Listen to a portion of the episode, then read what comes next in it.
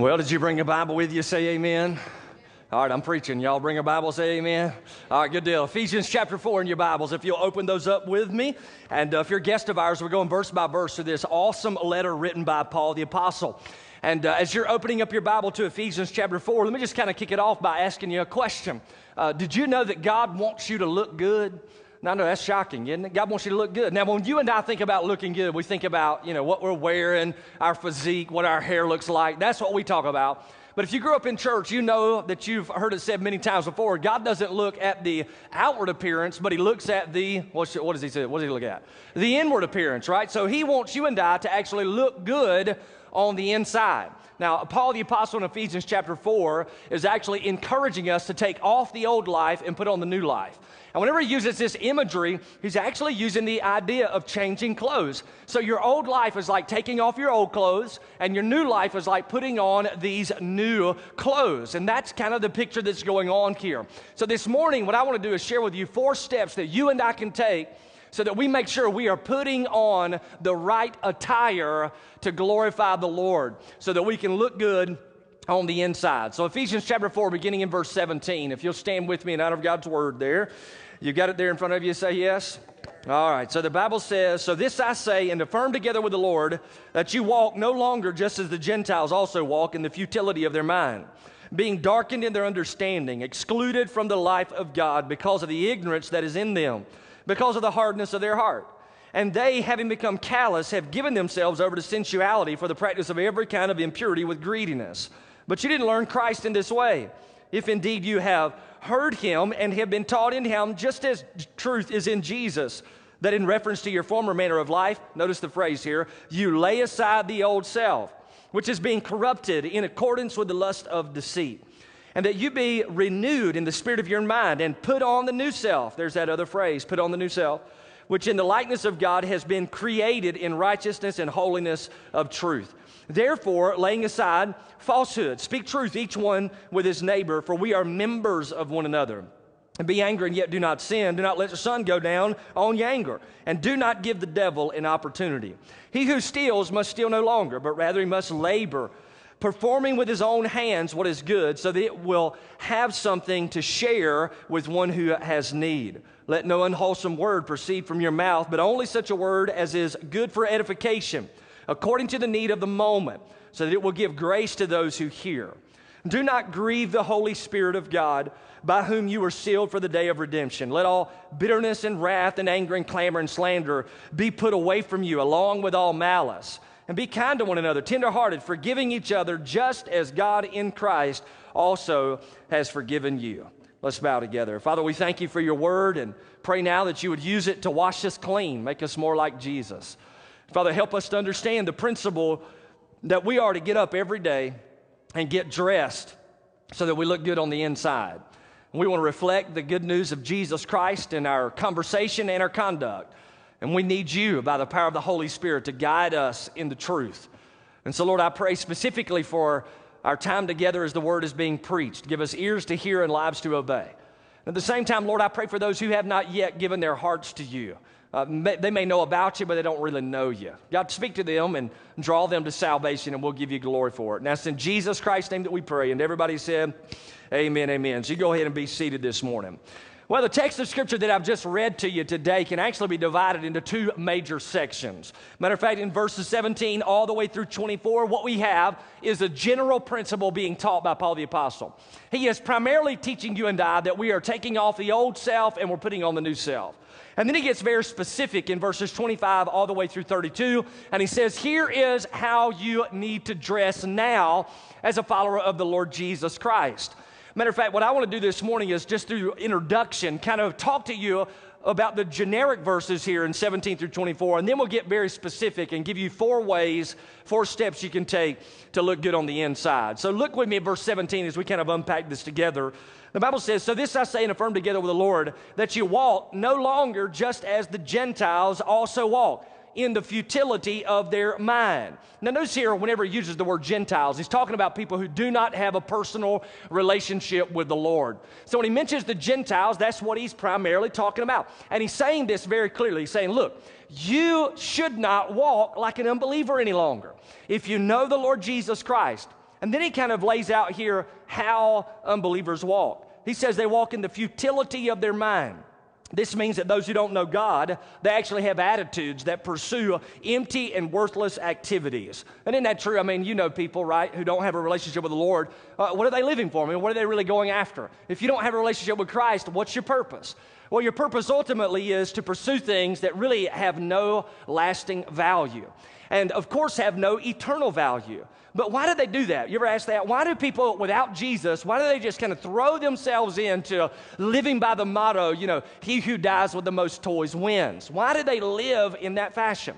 Well, he says here in verse 18, they're darkened in their mind and their understanding, excluded from the life of God because of the ignorance that is in them, because of the hardness of their heart. Now, what does this do? It speaks to the fact that they are darkened. That, that means they are unable, check this out, they are unable to perceive the truth about God in Christ. And they are excluded. Excluded from what? They're excluded from a life of abundance with the Lord Jesus, and they are excluded from life eternal in heaven with the Lord Jesus Christ. And that's a life literally in contrast to living a life of great value and living one that is actually fulfilling. And they're left out because they have chosen to be ignorant whenever it comes to a relationship with God. And they stubbornly refuse to listen and to learn you know, the reality is there are times when we share the gospel with people, and I can recall sharing Jesus with individuals, and they, in stubbornness of heart, just simply reject the truth. They, they refuse to listen, they refuse to learn. Even some who have said, you know, Levi, I think maybe you got some facts there, but I'm not so certain. And I'm like, well, find out. And yet they refuse to learn. And they do this, according to the scripture in verse 19, because they have become callous. They're callous in heart. They've given themselves over to sensuality for the practice of every kind of impurity with greediness. Now, the idea here of becoming callous, it speaks to the reality that those who live a life without the Lord Jesus Christ enter into a place in their rebellion where they actually no longer have shame about their sin. They're no longer embarrassed about their life choices. They're no longer embarrassed about their immoral lives. In fact, it reminds me of the prophet Jeremiah. In Jeremiah chapter 8, he actually said that the people were living in such a way that they no longer had the ability to blush. That just means they were no longer embarrassed. It's like they could care less what anybody else thought about their lives. They have chosen immorality, they have chosen to live in rebellion to God, and now they are past feeling bad about it. They've become calloused in their hearts. And interestingly, Paul says that they practice every kind of impurity and greediness. That word practice is also used uh, in the Greco Roman world the Greco woman. Y'all with me? Say amen. All right. but anyway, it's also used in that particular world uh, to describe business. So it's like this before you came to faith in Jesus, what did you live for? Well, you lived for yourself. You lived to kind of gather as much as you possibly could. And as a result, when you lived apart from God, you were in the business of living without Him. And that's what he's describing here. And Paul's saying, listen, you guys in Ephesus, if you've come to faith in Jesus Christ, you don't live like that anymore. Your life is radically different. And it's amazing. Those who don't have a relationship with the Lord, uh, they continue to be filled up with this greedy aspect in their life. That's what Paul says. They're practicing this life, but they are still greedy. It means they're practicing, trying to satisfy their lives, but they're never satisfied. And so they become even greater in their greed, desiring to get more and to get more and to get more because they're trying to satisfy something on the inside. But how many of you know the only person who can satisfy that longing is the Lord Jesus Christ? Amen? And so some people are just flat out missing him. But by the way, listen, this is pretty good. If you are here today and you don't know Jesus Christ, but you have this longing on the inside that just cannot get filled, listen, God put that in you. He did. And I know I know in our minds we think, well, let me go find some stuff to try to, you know, fill this discontent that I got going on. And you, you just realize that once you try to, you may soothe it for a little bit, but then it just shows back up. And then you're greedy again. It soothes it for a little bit, it's greedy again. The reason that's there is because the Lord wants a relationship with you. And whenever you come to faith in the Lord Jesus Christ, that's when you experience greatest satisfaction. Listen, every single person, you've heard it before, has a hole in their heart only meant for God. And if you're trying to fill it with anything else but God, you're going to check up empty and come out greedy, desiring more. And that's what Paul says. He's like, that's how you used to live. Don't live like that anymore. Verse 20 and 22, Paul transitions to say, But you did not learn Christ in this way. If indeed you have heard him and have been taught in him, just as truth is in Jesus, that in reference to your former manner of life, you laid aside the old self, which is being corrupted in accordance with lust of deceit. So, Paul here is describing the empty life of those who are without Jesus. And he says, But that's not your life. You've got this brand new life in the Lord Jesus Christ. And when it comes to how you used to live, put that away, Paul says. And he's using that imagery of changing clothes. Take off those old clothes. Paul says uh, that former life is being corrupted. Now, think about that. That's pretty interesting to me, right? He's saying that your old life is corrupted. If you can imagine that your old life is like an old set of clothes, if you put an old set of clothes in the attic for a while, they begin to do what? They begin to rot. They begin to deteriorate, right? And this is what happens with the life without the Lord. Those who don't have a personal relationship with the Lord, their life is rotting. Those clothes are unsatisfying. Those clothes are only going away, and you without the Lord are going away with them.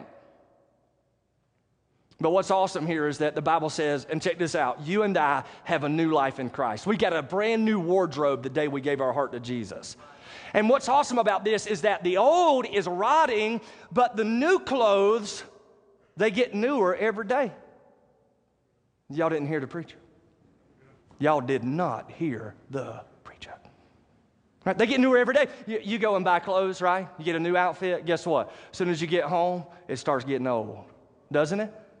But those clothes you got in the Lord Jesus Christ, when He gives you the, they don't get old, they get newer. That's, that's the process of sanctification. And then ultimately, you're going to be glorified in the presence of God. That's when your outfit is going to be pristine. All right. Did y'all come for church today? What did y'all come for? I mean, you know, I'm trying to preach a little bit. Pretty awesome stuff here. All right, those clothes are rotting. Now, verse 23 he says, And that you re- renewed in the spirit of your mind. Now, this is Paul's way of saying that you have to retrain your brain. You got to think differently about what you're wearing now. In verse 24, he says, Put on the new self, which in the likeness of God has been created in righteousness and holiness of the truth. So, you and I, as followers of Jesus, have to retrain our brains. We've got to get dressed in our new life.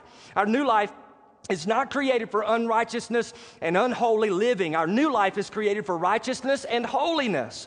In other words, you were recreated by Jesus so that you could look good on the inside.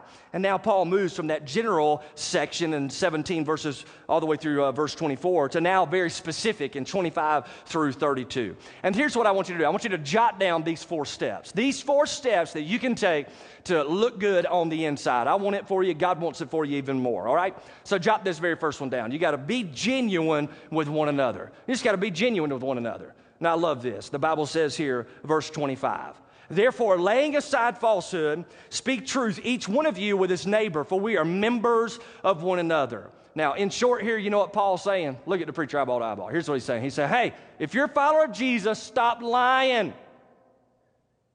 Don't lie to each other, but instead speak the truth. You know, it kind of reminds me whenever you go overseas or maybe travel into a new area, they have their own language. And if you were going to live there, you got to learn that language. Well, whenever you came to faith in Jesus Christ, you were taken out of the kingdom of darkness, placed in the kingdom of light. And now you have this new language as a kingdom citizen. And that language is no longer lying, but telling the truth. You know, lying is speaking that which is wrong in efforts to deceive. The Bible tells you and I that the father of lies is the devil. And the Bible also tells you and I that hell is actually prepared for those who are liars. It says that in Revelation chapter 22, verse 15, that liars will have their place in the lake of fire. See, the language of the kingdom of darkness is lying. That's where you used to live. But now that you've come to faith in Jesus Christ, quit putting that shirt of lying on and start putting on that shirt of the truth. And notice here, uh, Paul mentions that we are members of one another in that verse. I love that. It harkens our attention back to the reality of the unity that we are to experience in the church. And there's no doubt, lying will destroy unity. So, whenever it comes to how you interact with others, you got to make sure you're telling the truth. Jesus encourages us to let our yes be yes and our no be no. In other words, if you tell somebody you're going to do something, then make sure you do it. That's what being a person of character and integrity is all about. If you tell somebody you're going to be there, be there. If you tell somebody you're going to do it, then do it. If you make a commitment to someone, make sure that you keep your commitments. Let your yes be yes and your no be no. You know, lying can show up, by the way, in many different forms. If you withhold the truth for whatever reason, well, that's lying by omission. Matter of fact, lying can be found in exaggerating, lying can be found in flattery, lying can be found in all forms of excuses that are made. Lying also occurs whenever we slander other people or we spread gossip about somebody. Listen, if you come to church and hide from people and you never allow others to actually see the real you, guess what you're doing? You're lying. You're coming into church, but you're putting on a mask. And Jesus had something very strong to say about that. He says, Quit being a hypocrite. A hypocrite, that's the word from uh, that language that describes an actor on stage. He says, quit acting, be genuine with each other. So, this is our calling. If we want to put on the new self, we got to make sure we're speaking truth to each other. Amen? Amen. Here's the second step, all right? You got to be angry for the right reasons. Be angry for the right reasons. Look at verse 26 in your Bible. The Bible says, Be angry and yet do not sin. Do not let the sun go down on your anger, and do not give the devil an opportunity. Now, check this out. There's a righteous anger, and there's also an in, unrighteous anger. In righteous. Y'all with me say amen? All right, there's righteous indignation, there's unrighteous indignation. And the anger here that you and I are called to express is the right kind of anger. This is an anger that is against anything that hinders the ministry of people connecting with God. Y'all with me say yes? Anything that hinders people from connecting with God should fire us up with great anger. That should make us angry. Matter of fact, it reminds me of Jesus. Jesus walked into the temple on one occasion, and the Bible tells us that he ex- expressed great anger. And the reason that he did is because there were individuals in the temple who had turned it into a place to make money off of others. Let me kind of give you the scenario. If you lived in that particular day, you and your family perhaps lived outside of Jerusalem, but you were traveling into Jerusalem for a time of worship. And you would travel a great distance. And so whenever you came, you'd have to bring your sacrificial animal to be presented to the priest. And so what would happen is you would come in with your sacrificial animal, you would show it to the priest, but the priest were kind of in cohorts with others who were making money inside the house of God. And so, what the priests would do is they would look at your sacrificial animal and they would find something wrong with it, maybe even make something up so that you were unable to use that animal, and then you had to actually purchase an animal. Now, the amazing thing is that they began to set up all of these booths to sell these animals. And what did they do? They price gouged everybody. And it fired Jesus up. Matter of fact, you, you, think about it. It's like when you go to the airport. You ever been to the airport and it's like, do they not know how much tuna sandwiches really cost, like in the real world? You know, no, they have you caught right there and they're like, tuna sandwich, $22. Right? They're price gouging us. I just thought maybe we should picket them. Y'all with me? Say amen. I'm just kidding. I'm against picketing, but I don't know how to show it. It'll get there. But that's what they do. They're price gouging people in the temple. So what does Jesus do? Jesus gets fired up. He takes a whip, turns over all the money changers' tables, and he drives those people outside of the house of God. And then what does he say? The Father's house is a house of prayer. So what happens there? He got angry because there were individuals keeping others from connecting with God. That is righteous anger. That's the kind of anger that you and I are called to express. That is being angry for the right reason. Now, many believe that Paul moves from anger for the right reasons to anger for the wrong reasons when he says there in our text, don't let the sun go down on your anger. Uh, that is, don't go to bed seething with unrighteous anger. You see, even righteous anger can turn into unrighteous anger if it's not dealt with properly. Listen, you got to make sure that you're in control of your anger and your anger is not in control of you. Matter of fact, you, you've seen people walking dogs before, maybe in your neighborhood, and sometimes you ask, uh, who's really walking who? You ever seen a dog like this, right? We've got somebody trying to train a dog in our neighborhood, and the woman's like getting drug all over the place, right? That's what happens. When anger gets a hold of you, that's when you begin to fly off the handle and act in an unrighteous fashion. And uh, we've got to make sure that we don't do that. And the Bible says here that we shouldn't go to bed angry at others. Angry, by the way, here for the wrong reason, speaks of being angry for your own cause, not for the cause of Christ. Being angry for what has happened to you, not what has happened to God. John MacArthur notes, and I like this quote. He, see, he says, uh, Be angry for what happens toward God, but don't be angry about what happens towards you. Y'all with me? Say yes? Doesn't that happen so often? Like when you really get fired up, angry about something, isn't it typically because of something somebody did to you? Unrighteous anger. When we go to bed with unrighteous anger, whether it be toward our spouse, whether it be toward somebody in our small group here at church, whether it be toward somebody in our fellowship, the Bible says we're giving the devil an opportunity. Some translations say that you are giving the devil a foothold. Now imagine that for just a moment. When you go to bed angry, you're actually giving the devil a place where he can put his foot into your life and be lodged there, and then you are supporting the devil running all over your life. That's what happens when you are angry and go to bed angry. It's like you're inviting the enemy into your life, inviting him to wreak havoc.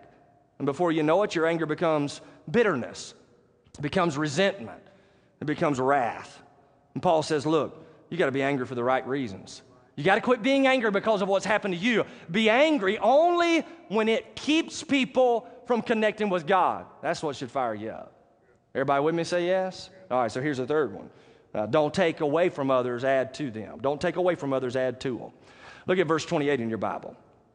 The Bible says, He who steals must steal no longer but rather he must labor, performing with his own hands what is good, so that he will have something to share with one who has need. Now, um, y'all know what stealing is? I went to seminary to figure this out. Y'all with me? Say yes. Uh, stealing primarily means to take things that are not yours. Aren't y'all glad y'all came to figure that out? That's what stealing is. However, stealing can come in many forms. Listen, you can actually steal by not paying your bills. So if you're like, I'm not paying this bill, well, you thief. Can, you can steal by taking money but not doing or completing a job. So check this out. If you're a follower of Jesus Christ and you've been paid to do a job but you don't complete it, but you got the money, you're a thief. And the Lord's like, hey, that's not how you live as a follower of Christ. Don't be that way. It ruins your testimony for Jesus Christ in the community. You can steal from your employer by being lazy. Paul says, don't be a thief. Instead, he says, work hard. You know what that means? It means uh, work hard, earn wages. And I love what he does. It's like earn wages for your hard work, not from stealing with others. Stealing from others or with them. Don't steal with them either. Y'all with me? Yeah? Now, this is interesting. What, you, what do you call somebody who takes a lot of stuff? I mean, I know you call them a thief, but how do you describe them oftentimes? We say they got sticky, sticky fingers. Y'all, y'all ever know somebody like that? Do y'all know if people like this? Are, are they sitting next to you? no, I'm just it. They got sticky fingers, right? Got to watch out for them. So, so I love what Paul says. He's like, hey, listen, uh, make sure you're not stealing from others, but work hard with your hands so that you can be generous to those who are in need. Now, that's an awesome truth, isn't it? So don't live life with sticky fingers, live life with open hands so that you are there to meet the needs of those around you. And it's true, man. There are going to be people in your small group, people here at church who have needs in their life that are legitimate. And listen, if you're working hard and you're seeking to provide for your family, and then you have the ability to be generous, then you should be generous. You should do that to help meet the needs of those around us. That's what Paul's saying. He's like, that's the community of faith. That's where we need to live now. And then the fourth thing you do here, fourth step you can take is uh, speak words of life to one another. Look at Ephesians 4 29. The Bible says, uh, Let no unwholesome word proceed from your mouth but only such a word as is good for edification, according to the need of the moment, so that it will give grace to those who hear. Now, I love this. The words that we speak to one another hold extreme weight. In fact, according to Proverbs 18 21, they can be words of life or they can also be words of death. Uh, words of death tear other people down. Words of life actually build other people up. Larry Crabb writes it like this quote, and I want you to listen close, closely because this is huge. He says, Nothing less is required of us than that every word out of our mouths be consistent with the purpose of building up our listeners. God calls us to ruthless examination. That's pretty huge, isn't it? Every word that comes out of your mouth, you got to say, is this a brick that's going to build their lives or is this a bomb that's going to destroy them? Uh, how am I speaking to them? Am I speaking words of death or am I speaking words of life? And listen, that can be applied anywhere, but that can be applied in your home. So, listen, if you're a husband here today and you're speaking in such a way as to tear your wife down, that's not what believers do. So if you're acting like that, you need to repent of that. You got to take that shirt off, man. You got to start putting on a shirt that reflects Jesus. You speak in a way that brings life to your spouse. And same thing, wife, if you're here and you're talking in such a way to your husband so as to tear him down and make him feel less of a man, you've got to repent and get over that. You got to stop doing it. That's not what believers do. And then the same parents, if you're speaking to your kids in such a way as to tear them down and not build them up, you got to stop it. That's not what believers do. And the same thing if you're here in this church. Y'all with me say that? If you're here in this church and you're a follower of Jesus Christ and you hear somebody's name brought up in conversation, you got to make sure that you're speaking words of life about that person. And you're not trying to bring those people down. Listen, that, that's not what believers do. Followers of Jesus don't act like that. That's what Paul's saying. Don't y'all like simple preaching? Say yes. But people don't act like that when they follow Jesus. It's pretty huge here. Now, Notice here what verse 30 says, because this is pretty awesome. He says, Do not grieve the Holy Spirit of God by whom you were sealed for the day of redemption. Now I want you to look at me eyeball to eyeball. The Holy Spirit of God, the Holy Spirit of God is third person of the Trinity, takes up residence in your life at the moment of your conversion. Whenever you are filled with the Holy Spirit of God, that means you're being controlled by the Spirit of God. But the scripture says here, don't grieve the Holy Spirit. Grief is uh, what happens when a person loses a loved one. They grieve when death arrives. It's what happens whenever relationships are broken. There's grief that occurs. That's, that's grief. So he says here, don't grieve the Holy Spirit who lives within you. All right?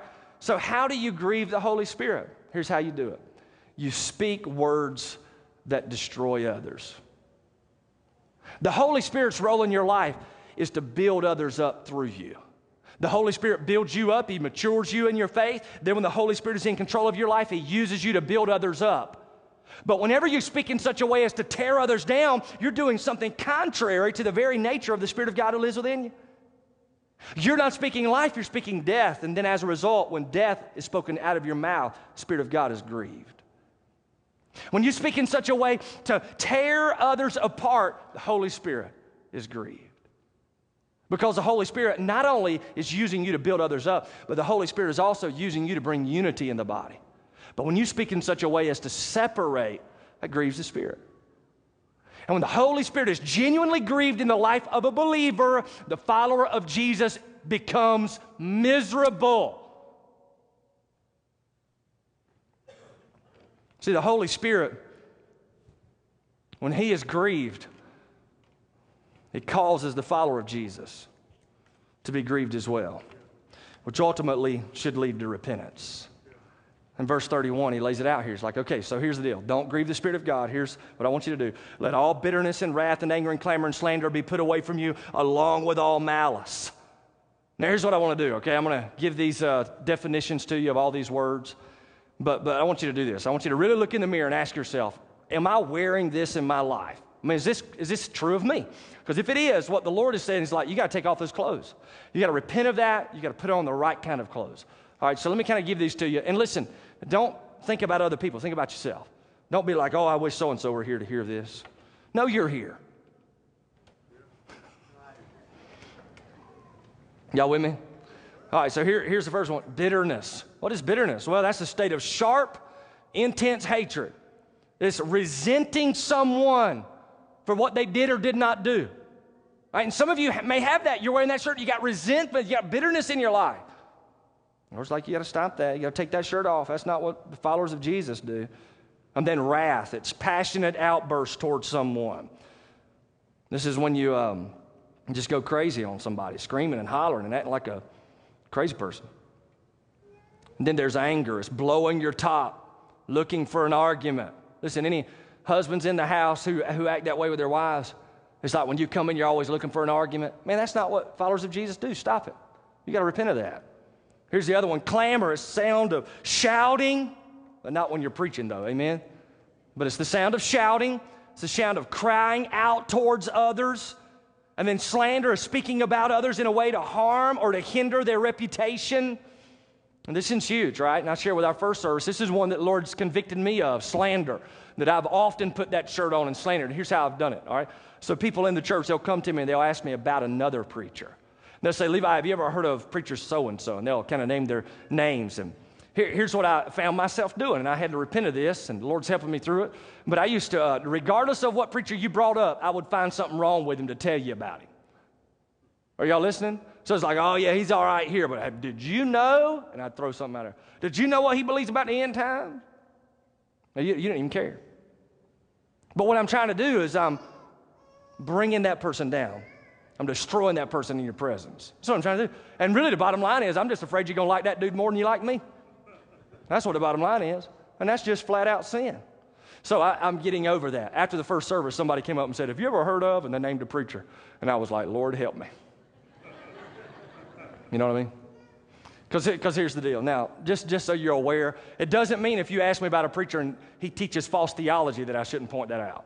Because that's my role, right? I need to do that. You need to do that to help others in the body, right? There are always going to be uh, wolves in sheep clothing. So when there's false theology, it's like, you better point it out.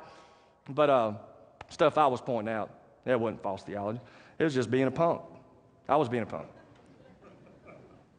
Are y'all, are y'all listening to what I'm saying? I mean, it is. That's what it is. All right, so that's slander. And then malice. Malice is hostility laced with a desire to harm someone. Malice is that it's when you get to a point and you're like, I dare that dude to get close to me and see if I don't punch him in the mouth. That's what malice is. And listen, if you're like that, you got to stop that, man. That is not what Jesus died for you to live like. Verse 32, he says, Here's how you should live be kind to one another, tenderhearted, forgiving each other, just as God in Christ also has forgiven you.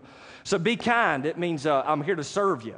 Be tenderhearted. Uh, this is the attitude that says, I genuinely care about you. And then uh, be forgiving. That is, I, I want unity with you.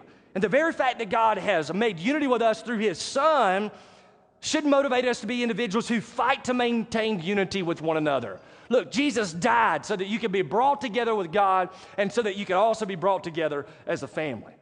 And so we should fight for unity.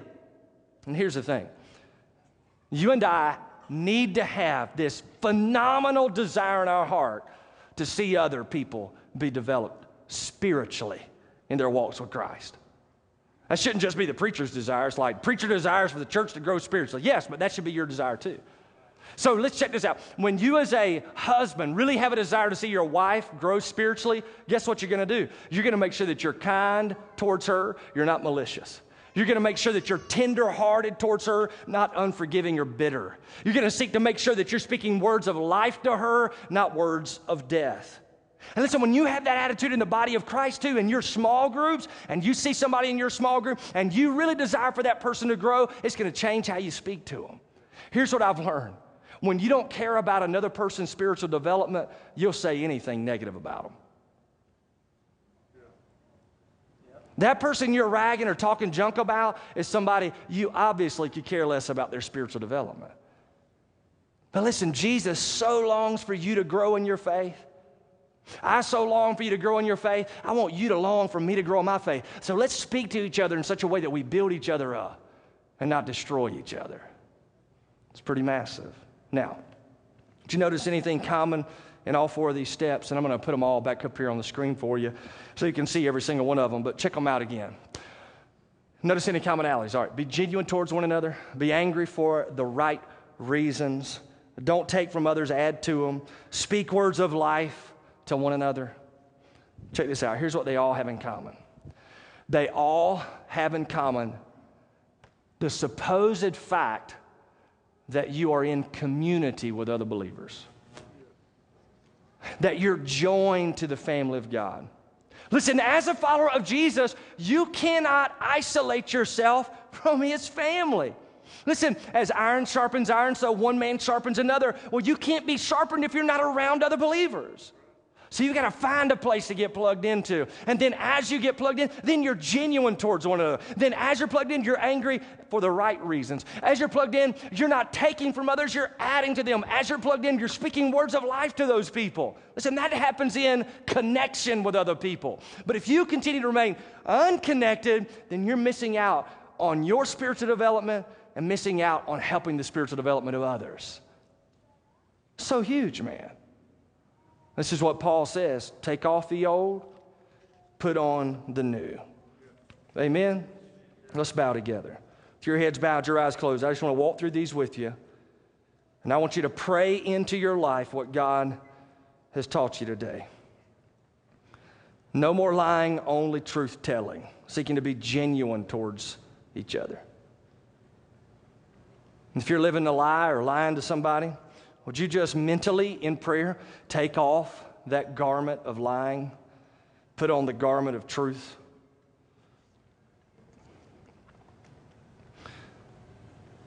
If you're here today and you're angry, but for the wrong reasons, listen, you got to take that off. You got to make that right. Quit going to bed with anger in your heart.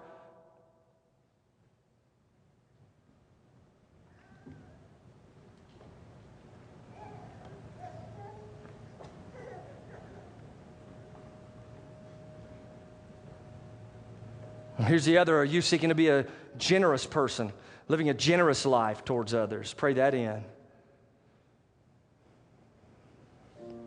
Then what about your speech? Are you speaking in such a way as to build others up?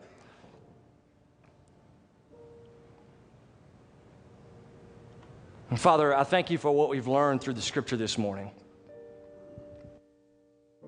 I pray now that by the power of your Spirit, you would cleanse us and help us to continually make sure we're not wearing garments of the old life, shirts, or even socks of the old life, but putting on the new life tender hearts, kindness, truth telling, edification, building you up. Lord, help us to wear those together. And may you be glorified. With your heads bowed, your eyes closed, listen, the primary portion of this message is to followers of Jesus. But some of you here today are not followers of Jesus yet. But here's what I want you to know, all right? So, with your heads bowed, your eyes closed, I want you to know that God created you to have a relationship with Him. And the very fact that you just can't get satisfaction and contentment in your life is, a, is just a reality that you are actually created for something other than this world. Listen, if this world is not sufficient to satisfy you, it just points to the fact that you weren't created for this world. You were created for another one. And you are. You were created to know God and live with Him forever. But what separates you from God is the same thing that separated me, and that's sin. The Bible says we've all sinned and fallen short of God's standard. And the payment of our sin is death, so we deserve to spend eternity separated from God in hell for our sin. But the good news is that God so loved us that the Bible says God sent his son Jesus to die on the cross for us, to bear the punishment that we deserve in his own body. And then he was raised again. That if you'll turn from your sin and trust in Jesus this morning, you can be saved, forgiven of your sin. Let me put it to you like this in, in framework of what we've been talking. When you give your heart to Jesus, the Lord gives you a brand new wardrobe. That's it, man. He wants you to dress differently. He wants you to look good on the inside. But you can't do that apart from Him. You need Him. And for some of you, that, that's it. That's what you need to do. You just need to give your heart to Jesus. So, right where you are, if you'll just pray something like this in your heart as I pray out loud, just say, Lord, I'm a sinner and need forgiveness. So, I'm turning from my old life now and placing my trust in you. Thank you for dying for me and getting up from the dead. Now, help me to live unashamed of who you are. And with your head bowed, your eyes closed this morning, if that's your prayer, the first step of obedience is baptism. And we'd love to set up a time for you to be baptized in the days ahead. So if you gave your heart to Jesus, in a moment when we stand to our feet, you come forward. I'll be here in the front. Others, we want to pray for you, help you along in your walk with Christ.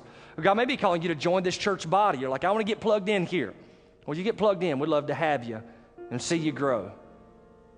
And Father, we give you the invitation now. Pray that you'd work as you see fit. And that's in Christ's name we pray. Amen. Let's stand to our feet while we sing You Come this morning if God's calling you.